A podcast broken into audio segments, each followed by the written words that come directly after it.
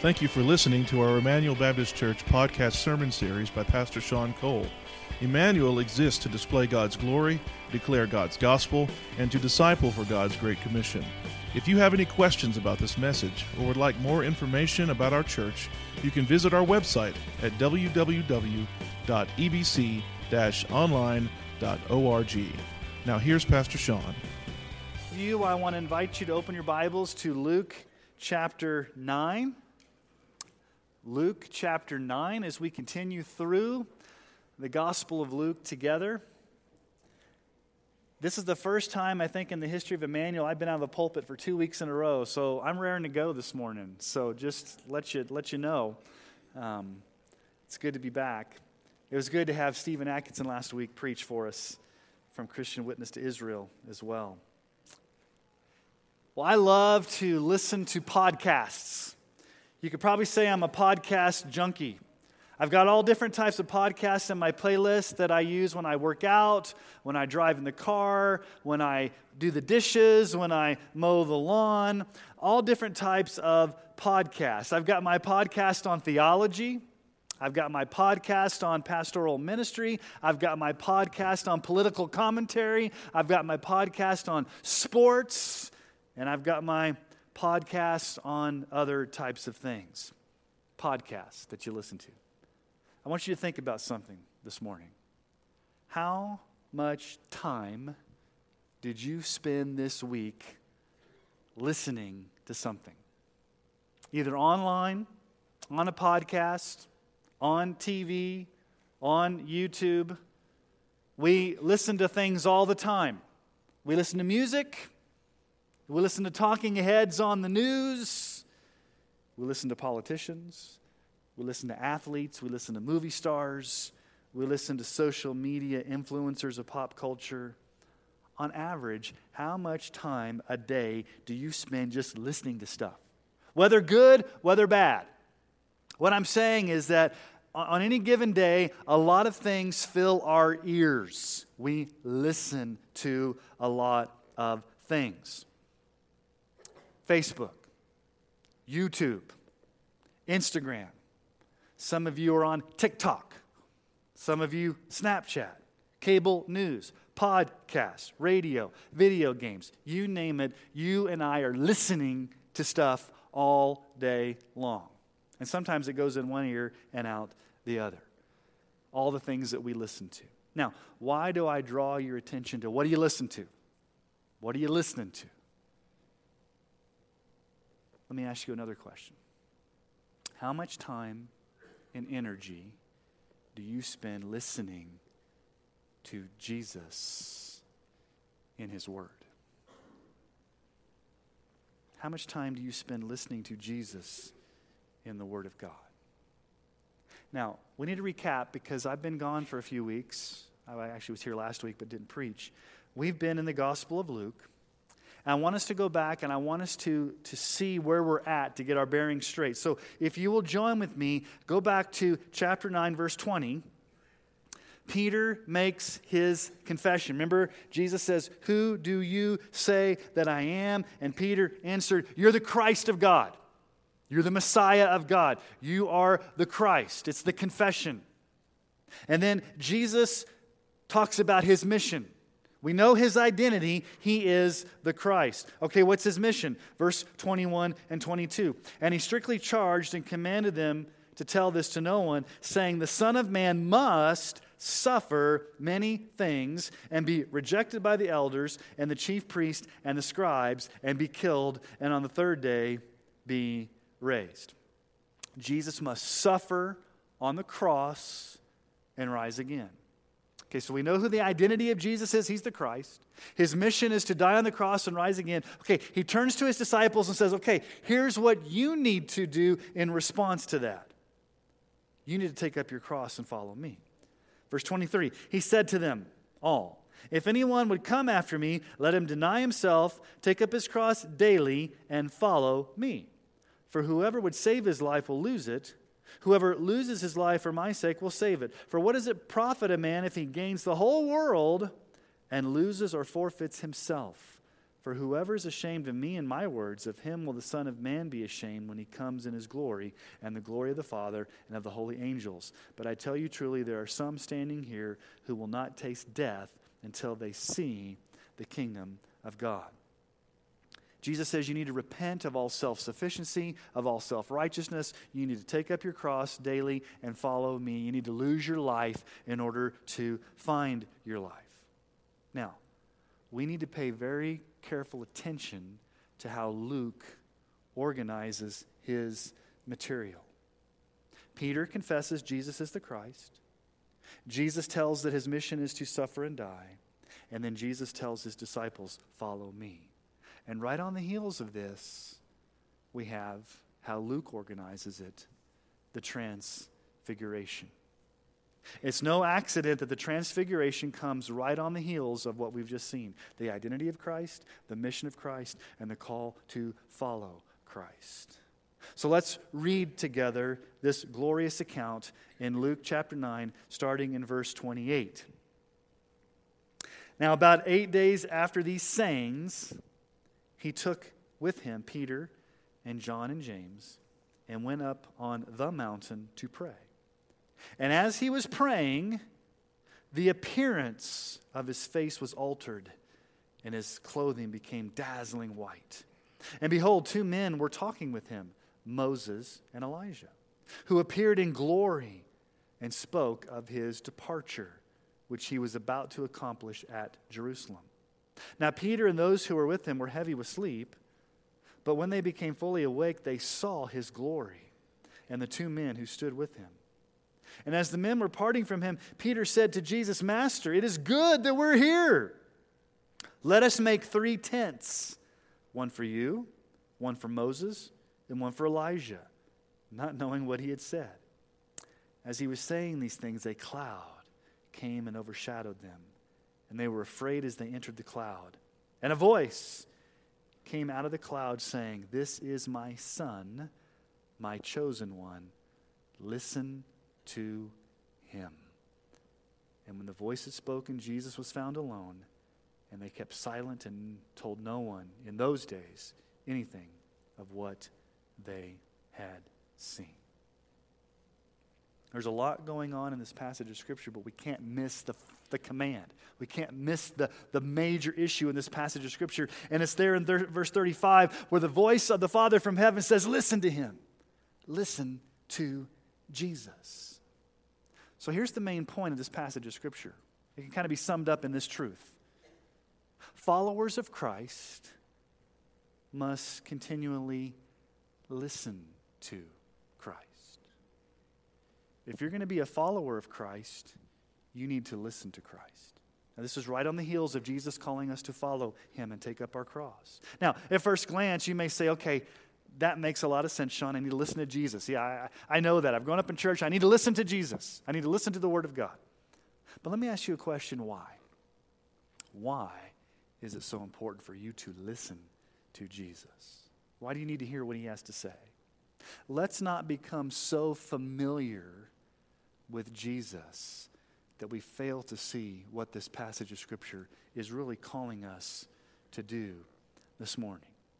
So, as we look at the Transfiguration, we see three main components, three main sections, three main aspects, and they all really point us to answer the question why do we need to listen to Jesus? Why does the voice of the Father say, listen to him? Okay, here's the first, and it may not make a lot of sense to you, but here's the first, the first portion. We, first of all, in this passage of Scripture, see the glory of the new Exodus. Now you're like, wait a minute, Pastor Sean, I thought we were in the New Testament. Isn't Exodus the second book in the Bible, in the Old Testament? Why are you talking about the Exodus? Okay, I see Moses in this passage of Scripture, I see Elijah, but where are you getting Exodus? We need to pay very careful attention to how Luke uses the original language and also how he draws us to images in the Old Testament. Luke is very careful in how he words this account. Notice how he starts there in verse 28 about eight days. You may say, eight days, that's interesting. Why eight days? Well, eight shows up a lot in the Bible. You remember Hebrew boys, when they were first born, they had to be circumcised on the eighth day. A leper who was cleansed or who was healed had to wait eight days before he could go back and worship in the temple. The most important symbolism of the, of the number eight comes really in the book of Ezekiel at the end when the temple is restored. Chapter 40. So, Luke, by using the number eight, is already drawing our attention to the Old Testament. He's already drawing our attention to some images about the Old Testament. He's drawing us back to temple or tabernacle imagery. So everything in the transfiguration is going to point us back to predominantly Exodus. Now we see Jesus' inner circle. Obviously, there were the 12 at that time, but then he took three in his inner circle he spent more time in discipleship with those three men than he did with the other Peter, James, and John. He takes these three men with him up to the mountain. Now, what, where is the mountain? Well, there's some scholarly debate as to where it is, but most scholars believe it's Mount Hermon. Mount Hermon was where Matthew and Mark record Peter making his confession that Jesus is the Christ. It's in the northern region of Caesarea Philippi. It's a very nice snow capped mountain. It's very lush and beautiful. That's probably where it occurred, the Mount of Transfiguration. And so, what happens up here on the mountain? Verse 29 As he was praying, the appearance of his face was altered, and his clothing became dazzling white. Okay. Jesus begins to shine in resplendent glory and power and radiating this majesty right before them. Matthew says it this way Matthew 17, 2. And he was transfigured before them, and his face shone like the sun, and his clothes became white as light. Matthew uses the word transfigured. It's the Greek word where we get the word metamorphosis. Jesus underwent a metamorphosis right before them of dazzling glory. Mark records it this way Mark chapter 9, verse 3 His clothes became radiant, intensely white, as no one on earth could bleach them. Clorox couldn't even get it that white. Dazzling white. But notice the language that Luke uses. I'm going to help you this morning because as you delve into the original language, you see how Luke draws us to the Old Testament. Luke says, there in verse 29, the appearance of his face was altered. The appearance.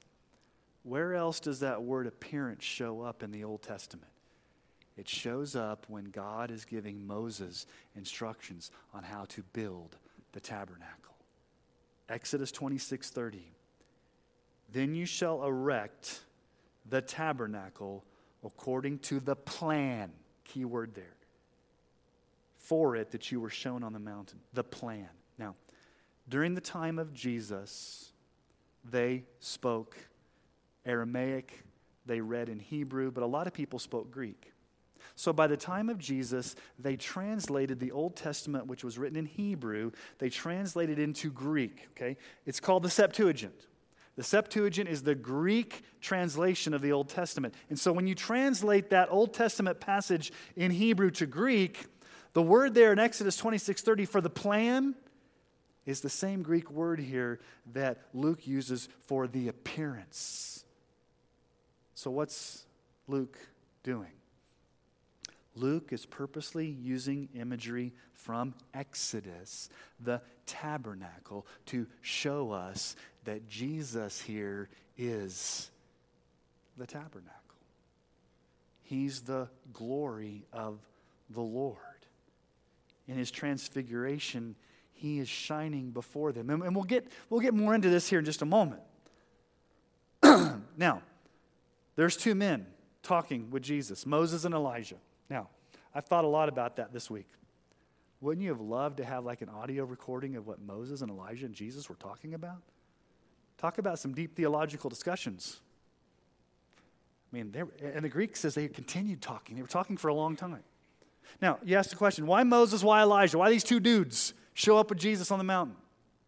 Well, number one, Moses, you, you understand. Moses was the primary leader of Israel. He's the one that had the showdown with Pharaoh. He's the one that led the nation through the Exodus. He's the one that gave them the Ten Commandments from Mount Sinai. And so Moses here represents the law. Literally, the first five books of the Old Testament are called the law. Okay, so Moses represents, he's symbolic of the, the law. Elijah was the first of the school of prophets that did all these miracles. He raised the dead, he, he shut the, uh, uh, the sky from raining, he saw the Lord rain down fire on the prophets of Baal there on Mount Carmel. And so Elijah represents the prophets Moses, the law, Elijah, the prophets, the law and the prophets. Now, oftentimes, those two words together, the law and the prophets, were used as shorthand to encapsulate the entire Old Testament the law and the prophets. Jesus even references this in the Sermon on the Mount. In Matthew 5 17, Jesus says, Do not think that I have come to abolish the law or the prophets, Moses or Elijah. I have not come to abolish them, but to fulfill them. So when Jesus is standing there being radiating in all of his glory with Moses and Elijah next to him, it's a dramatic way of saying the, all the entirety of the Old Testament, it's now finding its fulfillment in Jesus. And not only Jesus, but he's the tabernacle. He's the dwelling place of God. He's the glory of God. He's radiating with these two men that represent the Old Testament. Now, we don't know what they said in that conversation. We'd love to hear what they talked about. But we do have one detail. Notice verse 30. Behold, two men were talking with him, Moses and Elijah, who appeared in glory and spoke of his departure, which he was about to accomplish at Jerusalem. Guess what the Greek word is for departure? Some of you may have a footnote down there. It's the word exodus. Jesus is going to perform an exodus in Jerusalem. They're speaking of an exodus, a second and greater exodus that Jesus is about to accomplish. Now, Moses would have every understanding of what Jesus was talking about here because he was there for the first exodus. Elijah would know too because he knew his Old Testament history. So, what, what would Jesus be doing in accomplishing this quote unquote new exodus in Jerusalem? Well, what happened at the first exodus? The first Exodus, if you remember, the Israelites were to take a lamb without spot or blemish. They were to kill the lamb, slaughter the lamb, put the blood of the lamb on the doorpost and lintels of their home so that when the angel of death passed over, they would not incur the wrath of God. They would be spared. That's the Exodus. Being saved by the blood of a pure, spotless lamb from God's justice. What did Jesus just say he was about to do? Go back to verse 22. What does Jesus say he's about to do? The Son of Man must suffer many things and be rejected by the elders and the chief priests and the scribes and be killed. In this new Exodus, the ultimate pure, spotless Lamb, Jesus, is going to have his blood shed on the cross, and all who trust in him will be spared God's justice. And it will happen in Jerusalem, not in Egypt. So Luke's working overtime here. He's working overtime with the language he uses, with, with, all of the imagery here to show that Jesus is the fulfillment of all of those Old Testament types and shadows. He's the glory of God. He's the tabernacle of God. He's the pure lamb of God. He's the sacrificial substitute. He's the one that's going to accomplish the, the new exodus, the new suffering, the new blood being poured out. So the transfiguration, first of all, shows us that Jesus is the glory of all of those things in the Old Testament that could, that could never quite get you there. Never quite get you into a right relationship with God. It only was a type and shadow. It was only a picture.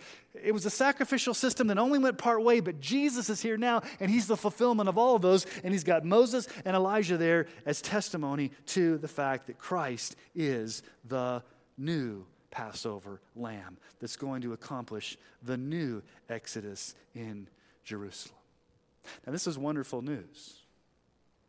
This is great news if you're a disciple. This is a definition of the ultimate mountaintop experience. Would you want to get off this mountain?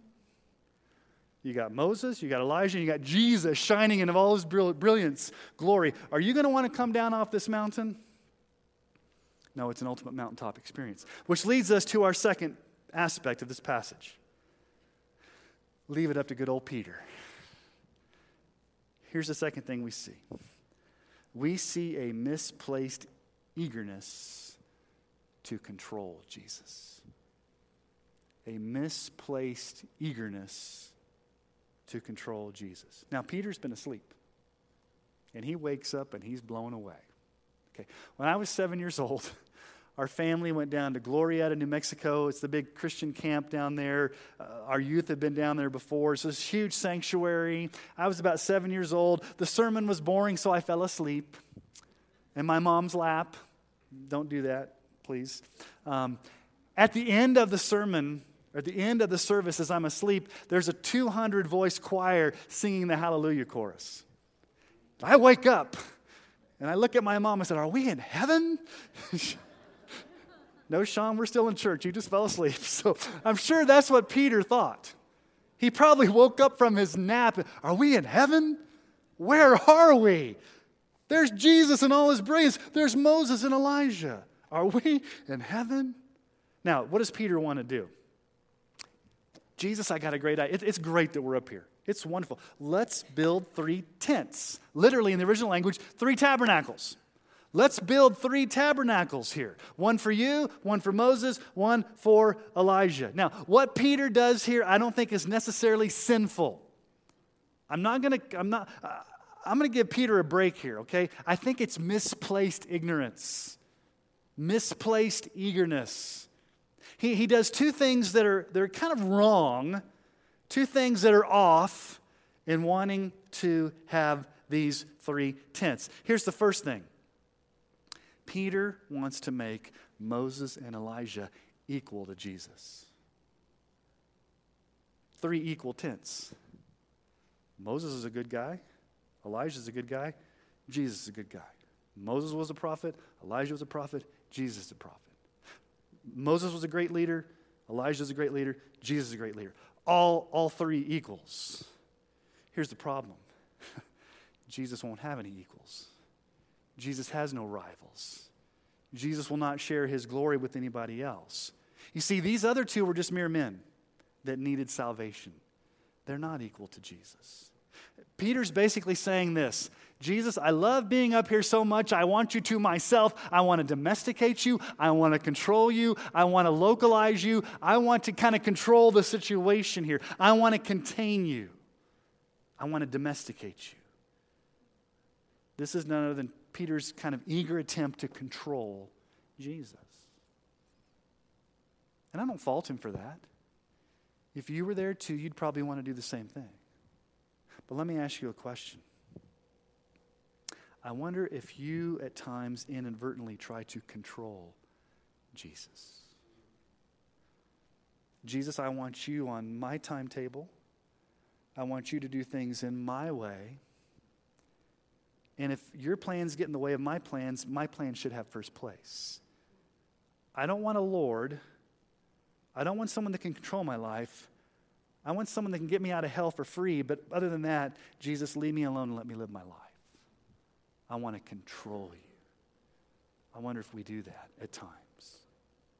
The second thing that Peter does here, and I don't fault him for it, but it's again misplaced arrogance or ignorance, misplaced eagerness.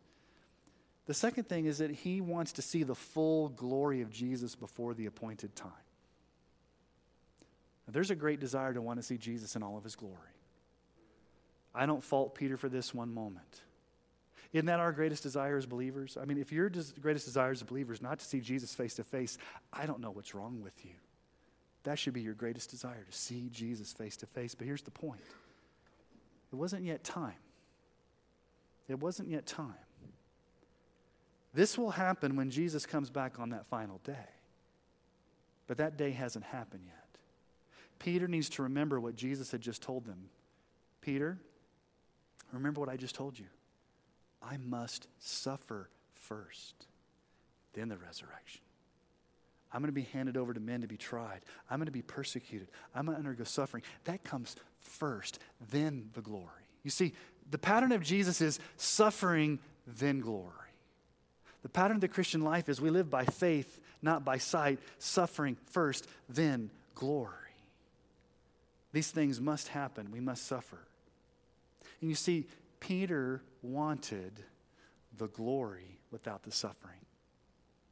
Jesus, give me the glory now. I don't want to suffer.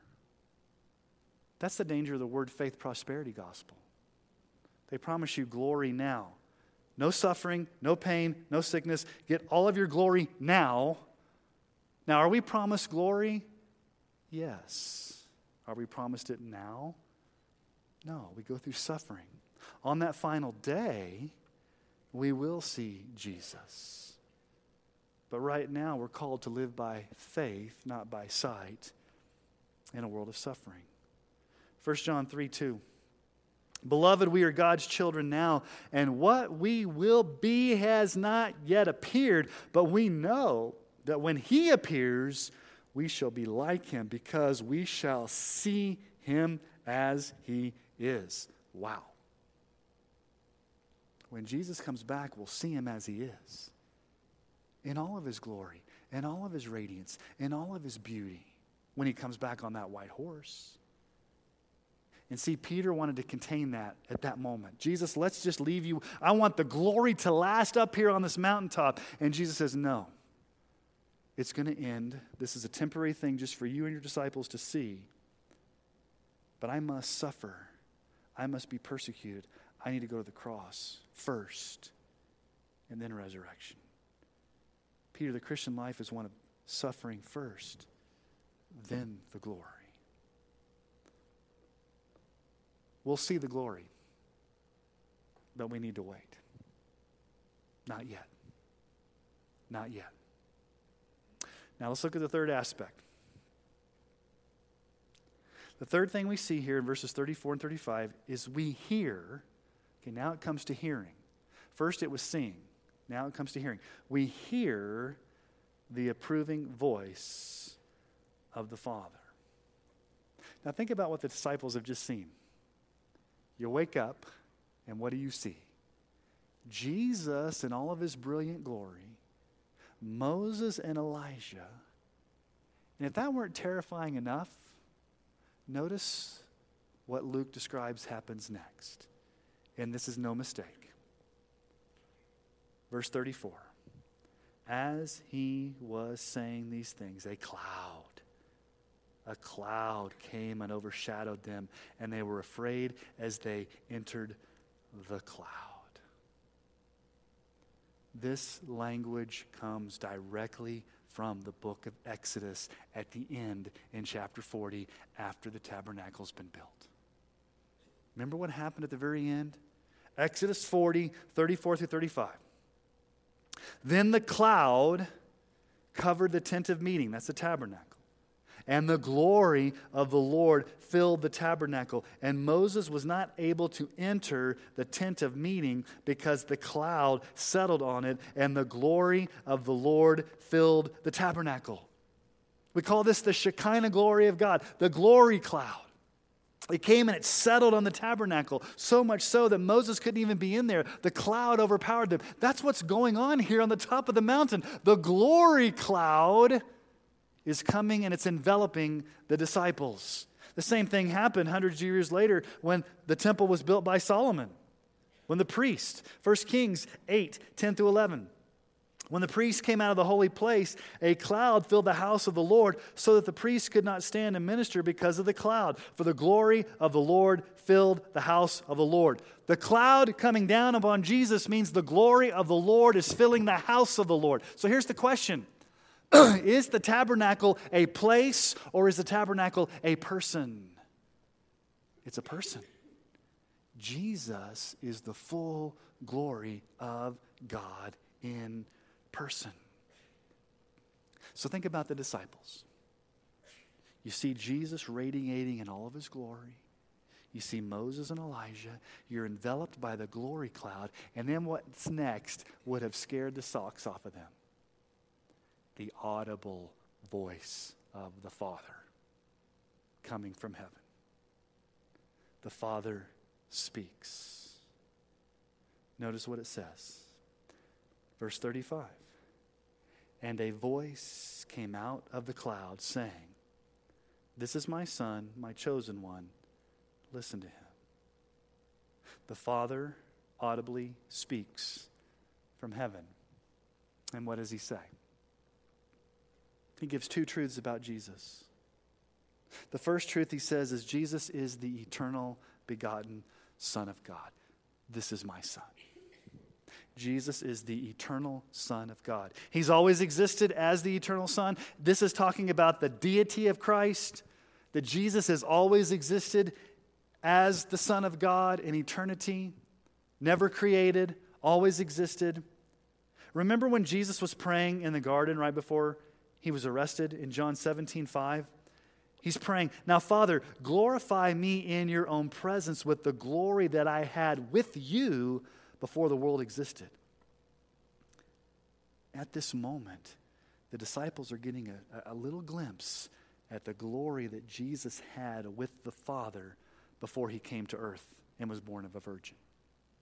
They're getting to see the full glory of the Son of God on display before he came and was born of a virgin. Colossians 2 9 says, For in him, that's Jesus, the whole fullness of deity dwells bodily. The whole fullness of deity. Hebrews 1 3, he's the radiance of the glory of God and the exact imprint of his nature, and he upholds the universe by the word of his power. After making purification for sins, he sat down at the right hand of the majesty on high. This is my Son, the eternal Son, the fullness of glory in bodily form, the eternal begotten Son of God. Truth number one. But truth number two, the Father says he's the chosen one. My chosen one. Literally, in the religious language, the one who has chosen, whom God has chosen and continues to be chosen and will always be chosen. He's the ultimate chosen one. That's ultimately from the Old Testament as well. When you go back to the book of Isaiah, we find out that the Lord speaks through the prophet Isaiah about his chosen one, the servant, the chosen servant who would come and suffer. All these things were written 700 years before Jesus was even born. These prophecies about the chosen one.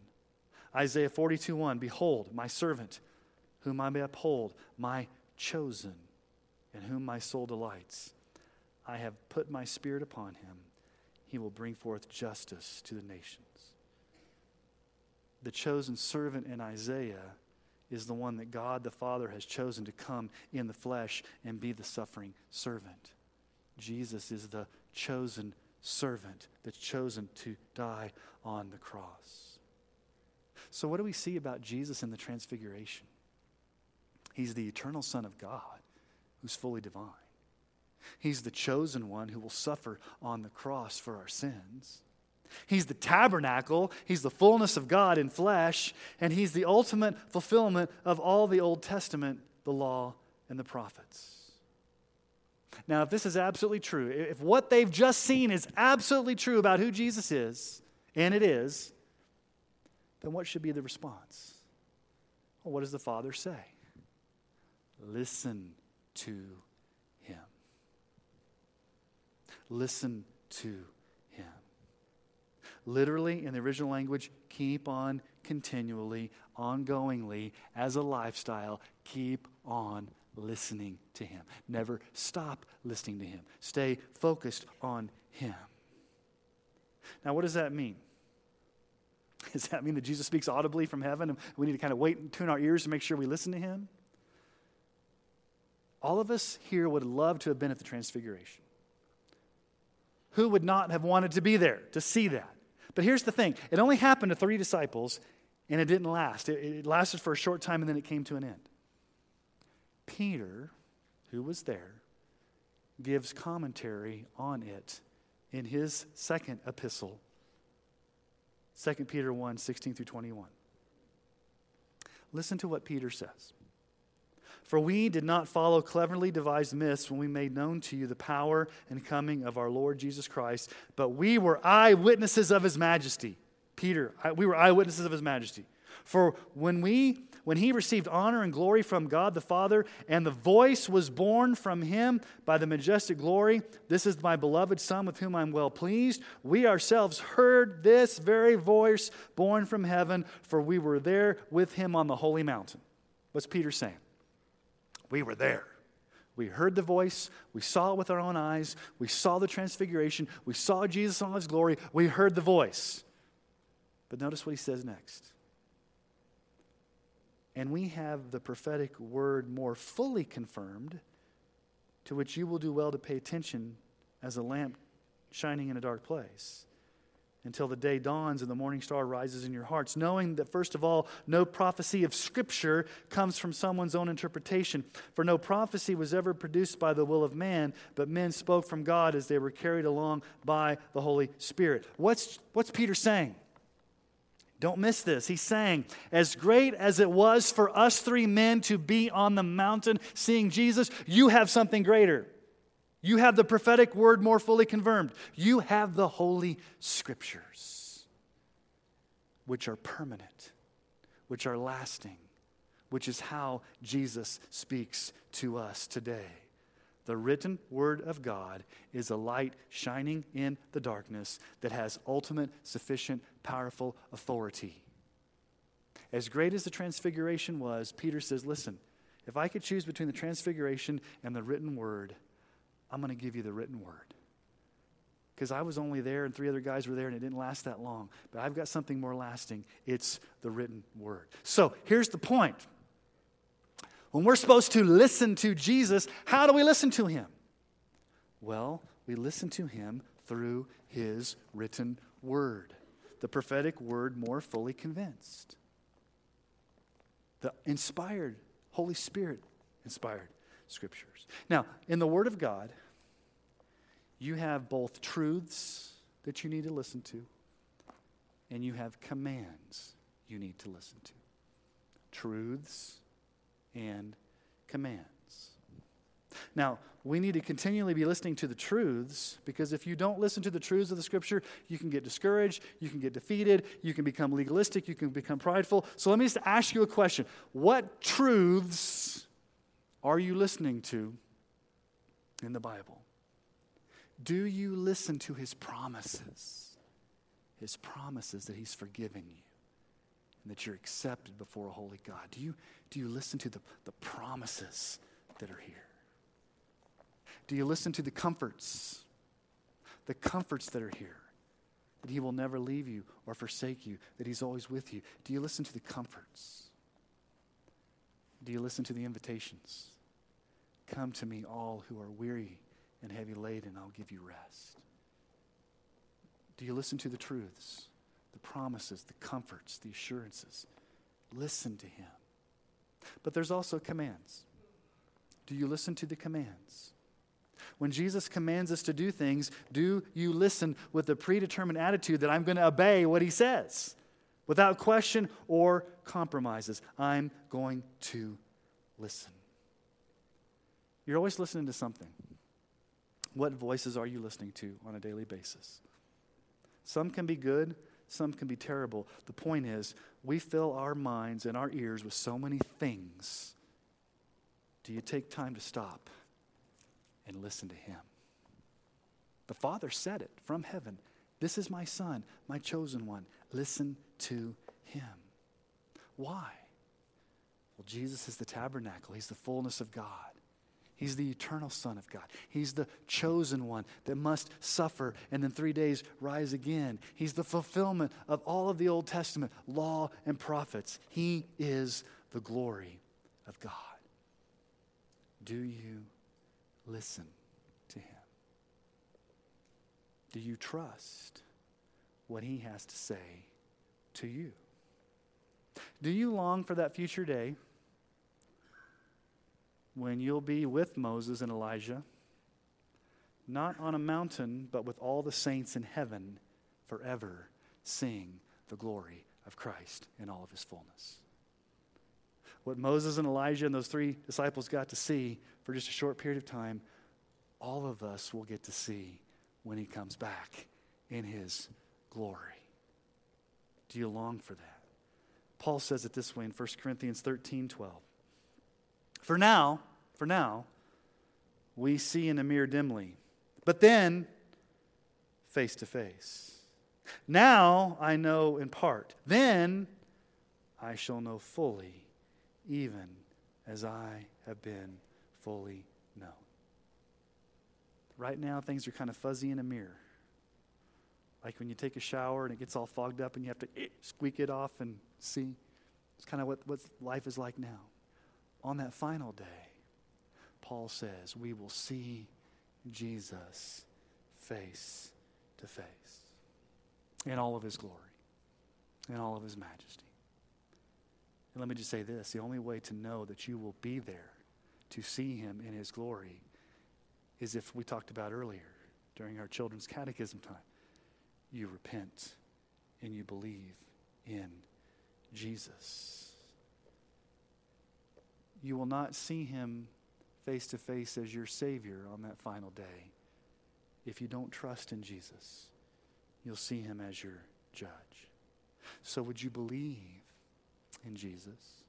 Would you see him as the eternal Son of God, the chosen one, the servant, the Lamb of God, the one that's going to accomplish the new Exodus, the one that's going to die on the cross and rise again, shed his blood?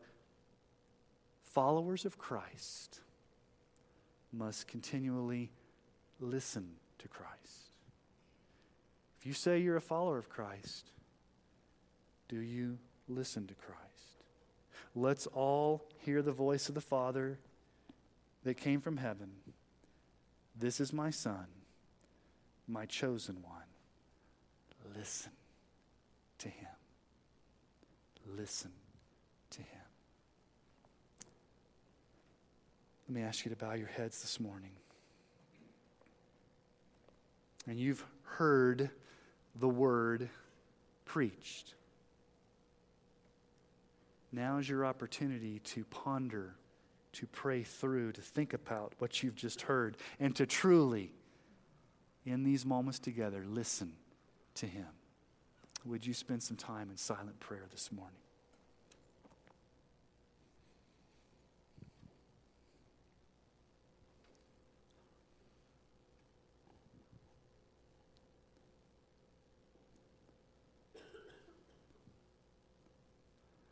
Father in heaven, when we look at this passage of Scripture and hear your voice, and you tell us emphatically, you command us to listen to Jesus. As followers of Christ, we have no choice but to listen. But yet, there are so many things that we listen to that are not the Word of God maybe even good things.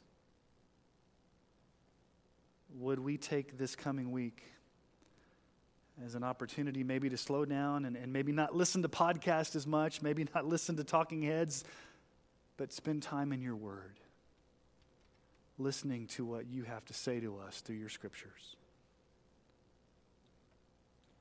And Lord, it's in those moments that we get comfort.